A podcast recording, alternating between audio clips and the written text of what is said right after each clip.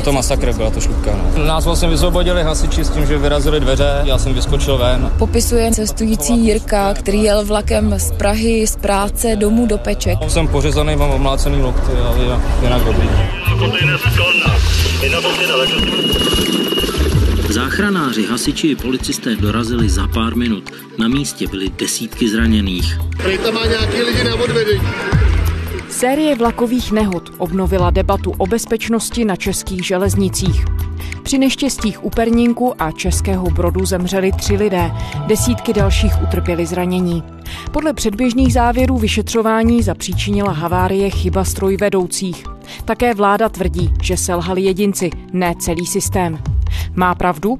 Co o okolnostech nehod víme? Kde hledat příčiny hned několika selhání s fatálními důsledky? A jak je v současnosti bezpečnost na železnici zajištěna?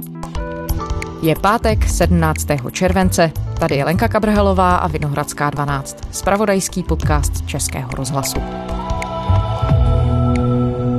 Do železničního návěstidla na hlavním koridoru u Prosenic na Přerovsku narazil odpoledne osobní vlak. Cestovalo v něm na 150 lidí, nikdo z nich nebyl zraněný. Dva lidi zemřeli a pět je těžce zraněných po srážce osobních vlaků na Karlovarsku. Ve stanici Praha Běchovice se srazil osobní vlak s rychlíkem, několik vagónů vykolejilo, provoz je zastavený až do odvolání. Osobní vlak u Černošic nedaleko Prahy se dnes odpoledne dostal na stejnou kolej jako rychlík z Klatov, který jel za ním. Strojvedoucí rychlíku ale stihl zareagovat a vlak zastavil. Kolem 60 lidí se zranilo při vážné nehodě osobního a nákladního vlaku na hlavní železniční trati mezi Úvaly a Českým Brodem. Čtyři vážně zraněné přepravili záchranky do okolních nemocnic. Při nehodě zemřel strojvedoucí soupravy City Elephant. Příčinou teď šetří drážní inspekce. Škodu na vlacích vyčíslila na 45 milionů korun. Jde o další kolizi na české železnici během několika dnů. Jan Sůra na webu z dopravy.cz dlouhodobě sleduje dění na české železnici a v českých drahách. Dobrý den. Hezký den. Co se to v posledních týdnech na české železnici vlastně děje? Čeho jsme to svědky? Jsme svědky toho, co se děje již několik let, v podstatě desítek let, že lokomotivy a vlaky řídí lidé a lidé chybují. To, co sledujeme teď v posledních dnech, je to, že se těch událostí nahrnulo v podstatě několik za sebou a to samozřejmě přilákává velkou mediální pozornost a o celé té problematice se hodně mluví. Máme se bát jezdit vlakem? Když se podíváme na ty statistiky, tak já bych se rozhodně víc bál jezdit stále autem nebo chodit pěšky nebo jezdit na kole. Vlak stále není úplně nejbezpečnější dopravní prostředek v porovnání třeba s letadly, ale stále ta nehodovost a riziko umrtí je podstatně menší než v autě. Co všechno se tedy v tuhle chvíli ví o okolnostech těch nehod? Když se na ně podíváte, zaráží vás na některé něco, je tam něco překvapivého nějaký moment? Tak asi nejzáhadnější je ta poslední z Českého Brodu, co se stala, kde v podstatě není úplně jasné, proč se ten strojvedoucí dál rozjel na takovou rychlost proč je patrné z toho, co zatím je na veřejnosti, že strojvedoucí správně zastavil před návěstí stůj a i podle těch předpisů, které na železnici jsou, mohl pokračovat dál, ale měl pokračovat pomalejší jízdou tak, aby mohl kdekoliv zastavit. Vyšetřování v srážky dvou vlaků u Českého Brodu, při kterých zemřel strojvedoucí a přes 30 lidí se zranilo, stále pokračuje. E, příčina bude nejspíš známá až za několik týdnů, ale minister dopravy Karel Havlíček za hnutí Ano řekl, že všechno nasvědčuje tomu, že za nehodu může strojvedoucí vedoucí osobního vlaku, který při srážce zemřel. Podle mluvčího drážní inspekce Martina Drápala je na závěry ještě příliš brzo, ale potvrdil, že inspektoři na místě zjistili, že signalizace fungovala. To, že ta červená svítila v tuhle chvíli víme, víme, že ten strojvedoucí zastavil. Ale co se dělo potom? Spíš potřebujeme rozklíčovat. Tou hlavní záhadou je, proč se vlastně rozjel na nějakou rychlost 87 km hodně a nějak nereagoval. Policie nařídila soudní pitvu strojvedoucího, který zemřel při úterní srážce dvou vlaků u Českého Brodu. Aby nám měla poskytnout odpovědi, eh, zda například za příčinou eh, té nehody eh, nemohla být zdravotní komplikace. Ty ostatní nehody, tak ta nehoda na Karlovarsku, tam je to poměrně jasné, tam je to prostě lidská chyba, kdy ten strojvedoucí zapomněl ty ostatní nehody mi přijdou spíš až takové jako relativně banálnější. Ta páteční v Běchovicích minulý týden to je v podstatě z velké části nepozornost při posunu. Já bych ani nezřadil do ty série těch nebezpečných nehod, protože tam nedošlo k žádnému zranění, i tam majetková škoda není nějaká velká. Tam asi největší trápení bylo s tím, že se to stalo na koridoru a ta doprava tam kolabovala. A mají tedy nějakého společného jmenovatele ty nehody? Ten společný jmenovatel se tam hledá těžko. Samozřejmě se objevují vždy takové názory, že zatím je únava vedoucích, že to je systémové pochybení a podobně, ale já upřímně nevidím mezi těmi nehodami žádnou souvislost. Třeba v případě té nehody v Českém Brodě se o té únavě úplně možná mluvit nedá, protože pan vedoucí byl po dlouhém odpočinku, myslím, že to byla jeho první nebo druhá směna podovolené, takže tam bych úplně tenhle ten syndrom neviděl. Podle Davida Votroubka z Federace strojvůdců je třeba počkat na závěry vyšetřování. On to stůj projel v souladu s předpisy, to znamená předpisy mu to umožňovaly. Eh, to, že tam byly potom nějaké další podmínky pro tu jízdu dál, které se možná nesplnily, nebo, nebo jak to bylo, to asi teď je předčasné hodnotit. Tam je těch faktorů, je tam mnoho.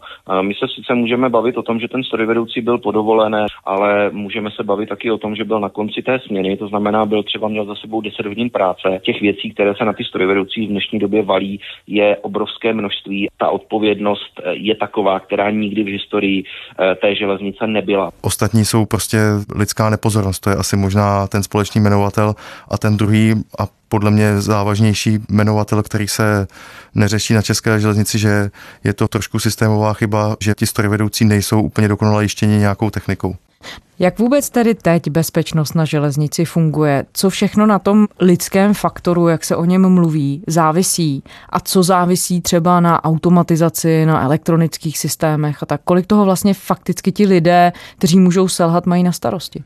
To záleží hodně trať od trati. Každá trať je různě vybavená, různě zabezpečená to nejjednodušší zabezpečení, nebo které by se dalo říct, že je téměř žádné, i když samozřejmě oficiálně to zabezpečení je, je na tom typu těch regionálních tratí, kde se stala ta nehoda na Karlovarsku, kde ten strojvedoucí se musí hlásit řídícímu dispečerovi, ten mu udělí pokyn. Ale v případě, že se ten strojvedoucí zapomene ohlásit, tak už neexistuje nic, co by mohlo vlastně zabránit tomu, aby k té nehodě došlo. Možná ten dispečer si může uvědomit, že tam ten vlak vyjel, ale nemá stejně jistotu, že tam je, může volat tomu jednomu strojvedoucímu nebo tomu druhému a snažit se je zastavit. Nicméně většinou to vede v takových oblastech, kde ten signál ani příliš není a často už je pozdě, což se ukázalo tady, by v podstatě ten telefonát nic neřešil, protože ten vlak od Karlových varů se přibližoval k tomu perníku a k té nehodě došlo relativně blízko té stanice, takže by se nic nestalo. Volat znamená tedy telefonem, oni Tele, nemají žádné vysílačky nebo mají, jiné to je, ono, ono, je to právě různé, ono těch zabezpečovacích systémů je víc, ale je to jak telefon mobil, tak je to vysílačka na těch kapacitnějších tratích a lépe zabezpečených je tam ještě síť GSMR, což je v podstatě drážní mobilní síť. Ale prostě není to tak, že by tady na tom typu tratí, který popisujete, ten lokální, že by tam byla nějaká elektronická čidla, která by hlásila, kde se to, ten vlak pohybuje. To bohužel není respektive jsou lokální tratě, které jsou podstatně méně vytížené než například ta trať, kde se stala tato nehoda, kde tato čidla jsou. O tom, proč se některé tratě takhle zabezpečily, jiné ne, to je mi doteďka záhadou, podle jakého klíče se rozhodovalo. Když se vrátím zpátky ještě k tomu rozdělení, pak jsou tratě, které jsou lépe zabezpečené, kde jsou alespoň návěstidla a je aspoň ten strojvedoucí ještě, ještě tím, že se musí třeba ještě ohlásit a ještě vidí vlastně na tom návěstidle, jestli má teda volno a může jet. A pak ten nejvyšší stupeň zabezpečení je na těch koridorech, kde probíhá takzvané dálkové řízení. Máme tady v Česku dva centrální dispečinky v Praze a v Přerově a tu trať řídí ty dispečeři a vidí, kde jsou ty vlaky. Nicméně i ten systém není dokonalý, což ukázala ta nehoda v Českém Brodě, kde došlo k porušení pak toho pravidla pro výjezdu přes takzvaný autoblok, kdy se měly udržovat rozhledové poměry. On mohl pokračovat pomalu, ale nedodržel tu rychlost a neubrzdil. A rozhledové poměry to znamená, že vidí případně, rozhledové... že jede takovým tempem, aby stihnul zabrzdit, když přesně tak, přesně tak, sobě. Přesně tak. Já s oblibou to přirovnávám třeba k jízdě autem v mlze, kdy taky nemůžete jet po dálnici 130, protože víte, že před váma je třeba 50 metrů auta a vy to do něj můžete napádat. Dostal teď pokyn od dispečera, že má volnou tráť a vyrazil. Je to elektrická jednotka, pantograf, příměstský vlak, už je pryč. Kdyby náhodou vyjel a neměl k tomu povolení, tak co by se tady stalo na té trati? Okamžitě by se to rozvěděl dispečer a přes telefon nebo přes vysílačku by ho zastavil. Popisuje mluvčí zprávy železnic Marek Iljaš, jak funguje současný zabezpečovací systém na železnici. Ten nový označovaný zkratkou ETCS je mnohem propracovanější a rychlejší. Vlak zastaví automaticky i hned celé Evropské unii má fungovat od roku 2030, v Česku už o pět let dřív. No ono se na sociálních sítích třeba objevila i svědectví teď po těch nehodách drážních zaměstnanců a hlavně právě strojvůdců, že například nemají dostatečný odstup mezi směnami a tak dále. Jak velký problém to je čistě jenom teď ten systém práce strojvůdců obecně, když bychom měli mluvit? Obecně ty směny nejsou příliš lidsky přívětivé. Samozřejmě dopravci dodržují veškeré platné normy a nedovolí si naplánovat směny tak, že by překračovali nějakou dobu minimálního odpočinku a podobně, nebo ji nedodržovali. Ten hlavní problém je, že velká část těch směn je takzvaně dělených, což znamená, že vy třeba nastoupíte večer do práce, několik hodin jezdíte, pak máte takzvaný nařízený odpočinek, který je součástí té směny, ale vy skončíte na několik hodin na nějaké ubytovně, kde je prostě hluk, nevyspíte se a po několika hodinách vstanete a jezdíte třeba dalších 8-9 hodin, což samozřejmě tu pozornost velmi snižuje. Michal Kopčár je strojvedoucí. Je to nejsledovanější strojvedoucí na českých sociálních sítích. My tady hovoříme poměrně specifickým drážním jazykem. Termín dát si hodinku do oka. Co to znamená? Obecně dát si do oka, jít se vyspat, nebo máte hodinu přestávky, tak jdu si dát během té přestávky do oka, znamená jdu si zřímnout, načerpat tu energii. A funguje vám to? Protože já bych třeba měla problém usnout během dne nebo usnout v 6 hodin s tím, že v jednu hodinu musím stát. To je velká zátěž pro strojvedoucího, že biorytmus je rozházený natolik, že opravdu během toho dne ne v těchto samozřejmě tropických podmínkách usnete.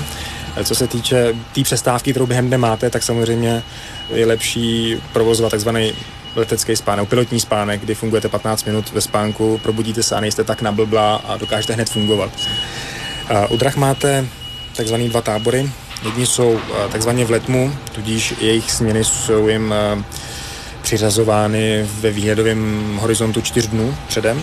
A pak ten druhý tábor to jsou lidi, kteří jsou v turnuse a ti mají směny dopředu na 2-3 měsíce zhruba. Velký problém jsou třeba i ty přestávky které strojvedoucí mají během celé té směny.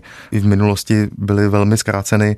V případě tady toho strojvedoucího v Českém Brodě se mluví o tom, že ten předtím měl jenom 8 minut na to, aby vylez z jednoho konce vlaku a přelez zase do toho druhého, což znamená žádný odpočinek a zase dál pokračoval. A takhle pokud to je celý den, tak samozřejmě tím, že on měl už i před koncem směny a asi se už těšil domů, že to za chvíli předá tu práci a bude doma, tak ta pozornost samozřejmě otupuje. Ostatně říká se, že nejvíce dopravních nehod i na silnici vzniká těsně před tou cílovou stanicí, kam míříte. A to bychom možná měli zmínit. Ten strojvedoucí byl i odměněn nebo oceněn před pár lety za to, že zabránil. Ano, přesně tak. Jedná se o velmi zkušeného strojvedoucího. Na vlastně našich vlacích jezdil více než 10 let. Podle informací ČT jde o stejného zaměstnance českých drah, který před třemi roky právě na této trati podobné nehodě zabránil. Kvůli chybě výpravčích se tehdy dostal na stejnou kolej s jiným vlakem. Díky zkušenostem dokázal kolizi zabránit. Vlaky zastavily jen 45 metrů od sebe. V případě řady nehod se tady mluvilo o tom, že zatím je špatný vzdělávací systém strojvedoucích, že kvůli tomu nedostatku strojvedoucích se dostávají do těch lokomotiv mladí neskušení lidé. To nebyl případ tady toho strojvedoucího, ten pracoval na dráze, si se nepletu nějakých 10 let a jak jste říkala, tak zabránil před třemi lety poměrně tragické nehodě. To směřujete už těm systémovějším věcem, když zmiňujete otázku tréninku a tak dál. Co všechno tedy v tuhle chvíli strojvůdci mají na starosti? Podle Federace strojvůdců v posledních letech přibyly povinnosti a ty pracovní úkony, které dřív vykonával i někdo jiný, tak teď jich prý strojvedoucí mají víc. Je to pravda? Je to pravda hlavně na těch regionálních tratích, tam se to vysvětluje asi úplně nejjednodušeji. Asi nejbizarnější je, co všechno strojvedoucí musí dělat, je, že v podstatě slouží i jako průvodčí nebo pokladní, protože na některých tratí funguje ten systém, že strojvedoucí ještě prodává jízdenky, což samozřejmě rozptiluje jeho koncentraci. A jak Pak se to děje? Jak to děje, zvládá? Děje, děje se to tak, že třeba ještě než vyjede, ono to je většinou na těch tratích, kde je opravdu málo lidí, ale většinou, než odjede, tak ještě prodá tu jízdenku, protože ten jízdní řád s tím počítá. Je to takový trošku anachronismus, ale tak to funguje, protože tomu dopravci se nevyplatí tam třeba instalovat ani ten prodejní automat, nebo se nevyplatí tam mít průvočího. Takže reálně prodá jízdenku, sedne si do té Přesně kabiny tak. a začne Přesně řídit vlak a jede. Přesně tak. A v další zastávce zase Přesně zastaví, tak, prodá. Tak. A teď samozřejmě do toho musí přemýšlet, jestli vrátil dobře a podobně. To samozřejmě snižuje tu jeho pozornost. Pak další zásadní změnou, které došlo, je, že skončili v řadě stanic výpravčí. Ty výpravčí byly v podstatě taková jistota, že on nemohl odjet, dokud mu ten výpravčí nedal řeknu lidově tou plácačkou, mu neřekl, že může jet a to zmizelo. Ze spousty stanic jednak nedostatkem lidí, jednak údajnými finančními úsporami, tahle ta kontrola zmizela. Pak z těch vlaků současně zmizely i tzv. vlakvedoucí, což byly většinou i často průvočí, zejména na těch lokálkách, kteří vlastně dávali taky ten signál strojvedoucí může, může jet a byla to v podstatě taková druhá kontrola. Takže v podstatě na ty trati on je sám s těmi cestujícími a není to jenom o tom, že se soustředí jenom čistě na tu jízdu, ale musí řešit spousty činností kolem. A to si myslím, že je opravdu jeden z těch systémovějších problémů, že tady najednou na toho strojvedoucího je mnohem větší nápor zodpovědnosti. A ti výpravčí, kteří zmizeli, tak ti nebyli ale vždy nahrazeni nějakým elektronickým systémem, rozumím tomu správně? Přesně tak nebyli nahrazeni vždy elektronickým systémem. Byli nahrazeni v podstatě tím, že se těm strojvedoucím dal do takzvaných tabelárních jízdních řádů, což je to podle čeho oni jedou a vědí, že v 9.50 mají být v Perníku, tak ty výpravčí nahradili v podstatě takovou ikonkou telefonu, která znamená, že mají zavolat tomu řídícímu dispečerovi, který je třeba někde v prostředku té trati nebo na konečné a který vlastně jakoby řídí provoz po celé té trati. No Federace strojvůdců volá potom, aby na těch regionálních tratích se zavedl systém radioblok. Co to je a jak to funguje? Mohlo by to pomoci? Ten radioblok funguje tady na jedné trati pouze.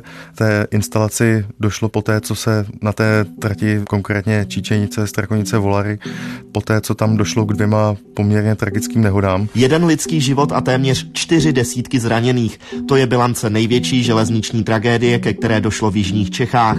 Neštěstí se stalo na trati Čičenice Volary mezi stanicemi Bavorov a Strunkovice nad Blanicí. Podle všeho strážku způsobil jeden z strojvedoucích, který nevyčkal v určené stanici na protijedoucí soupravu a vyjel na trať. 12 lidí lehce zraněných a jedna žena zraněná těžce. To je bilance čelní srážky dvou motorových vlaků, která se ráno stala na Strakonicku. Vyšetřování nehody už vyloučilo, že by za ní mohlo selhání techniky nebo špatný stav tratě. Odpovědnost za srážku mají české dráhy, je to selhání lidského činitele. Podle všeho si strojvedoucí, který řídil soupravu na jednokolejné trati od Volar, spletl dny a domníval se, že je neděle a že vlak v protisměru nepojede. Tak se vymyslel tento systém, který na ty lokálky se ukazuje jako poměrně efektivní, je funkční a za poměrně nízké náklady sleduje, kde ten vlak zhruba je a dokáže ho zastavit. Je takovou pojistkou proti lidské chybě. Zavádění teď na ty lokálky má jedno velké ale, protože na tu jednu trať se zaváděl v roce 2010-2011. Nebylo ještě jasné, kdy se zavede ten systém ETCS, toho evropského zabezpečovače a s, tím, s tímto systémem bohužel není ten radioblok kompatibilní. Takže kdyby se teď zaváděl na všechny tratě, tak to v podstatě znamená, že ti dopravci by si museli do ty lokomotivy dát jednak ten evropský zabezpečovač a pro případ, že by na tyto tratě ještě tenhle ten radioblok, což jsou zase další peníze navíc a není to úplně systémové. Kdyby se tohle řešilo třeba před 10-15 lety na těch lokálkách, tak si myslím, že řadě nehod to mohlo opravdu zabránit. станет.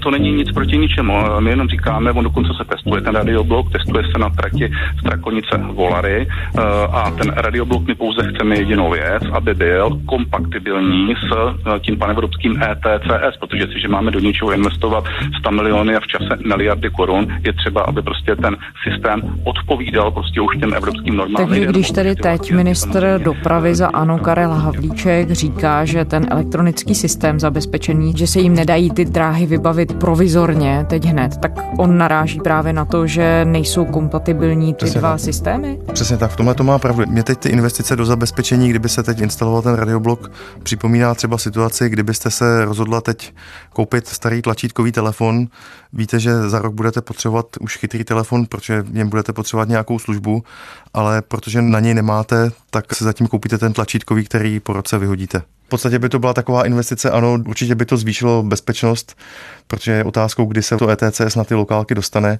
ale je otázkou, za jak dlouho by se to muselo stejně měnit.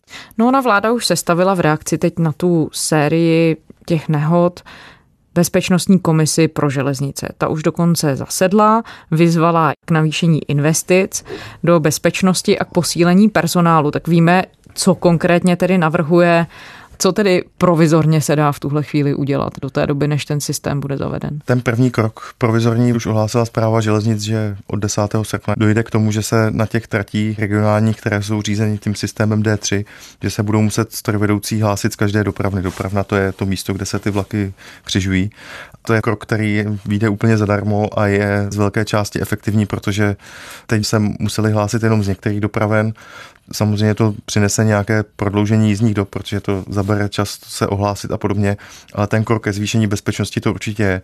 Jinak z ty komise, když jsem poslouchal tu tiskovou konferenci, tak mě ohromilo, jakým suverénním stylem tam padají ty miliardy, co všechny půjdou do toho zabezpečení, ale jednak jsem zvědav, kde se ty peníze na to vezmou, pokud teda se nehodlá stát ještě více zadlužit a pak takových slibů o zabezpečení jsem přišel v minulosti už tolik, že tomu upřímně úplně zas tak nevěřím, že se opravdu to nakonec uskuteční. Ta nákladovost je opravdu velmi vysoká a nejde jenom o tu samotnou síť, ale jde i o ty dopravce, kteří si musí ten mobilní zabezpečovač dát do těch lokomotiv. Takže nejde jenom o české dráhy, ale i o všechny přesně, přidružené přesně, dopravce, kteří ne, operují na drahách. Přesně tak, zejména o ty nákladníky, kteří mají často velmi staré lokomotivy a těm se v podstatě ani nevyplatí to ETCS do těch lokomotiv instalovat, protože to ETCS pro představu, ta mobilní jednotka nyní vychází na zhruba 15 milionů korun a to je často dražší, než je cena toho vozidla. Co nám to vlastně všechno říká, tenhle příběh těch prvních 14 dnů červencových o stavu České železnice?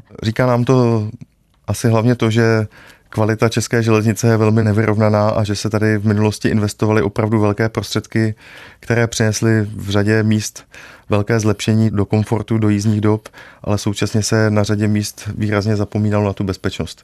Když se vrátím ještě k těm Karlovým varům, tak pro mě je třeba pozoruhodné, že ta trať prošla v roce 2018 velkou modernizací, respektive zpráva železnic to nazývá pojmem optimalizace, což je v podstatě taková velká rekonstrukce za půl miliardy korun, ale přesto nezbyly peníze na to dát například na tu trať alespoň ta návěstidla, která by v podstatě asi dokázaly této nehodě také zabránit, protože by tam bylo ještě to další jištění. A ta pro mě ukázka toho, že v tom systému je něco špatně, že na něco peníze jsou, na něco nejsou, ale si myslím, že ta bezpečnost by měla být jedním z těch hlavních kritérií, když se investuje do železnice. Co je podstatné, eh, je třeba říct, že to eh, zejména ta včerejší nehoda teda nebyla systémovým selháním bezpečnostní no, techniky, ale je třeba, je třeba to říct. Dostaneme, ne. Bohužel tedy došlo k selhání tedy toho lidského faktoru. No tím pádem tedy, když minister dopravy Karel Havlíček mluví o tom, že nejde o systémové pochybení, že tam jde o selhání jedince, tak jak to tedy ale je? Je ten systém nastavený tak, aby v něm ti jedinci nechybovali? To bohužel není. To se ukazuje, že chybovat v něm budou vždycky, ale není nastaven systém tak, aby byl schopen té chybě zabránit nebo respektive ji hlavně napravit. Takže to ale je systémové selhání. Já si myslím, tedy. že systémové selhání to je. Co by se mělo změnit? Změnit by se mělo především ten přístup k tomu, do čeho se na železnici investuje.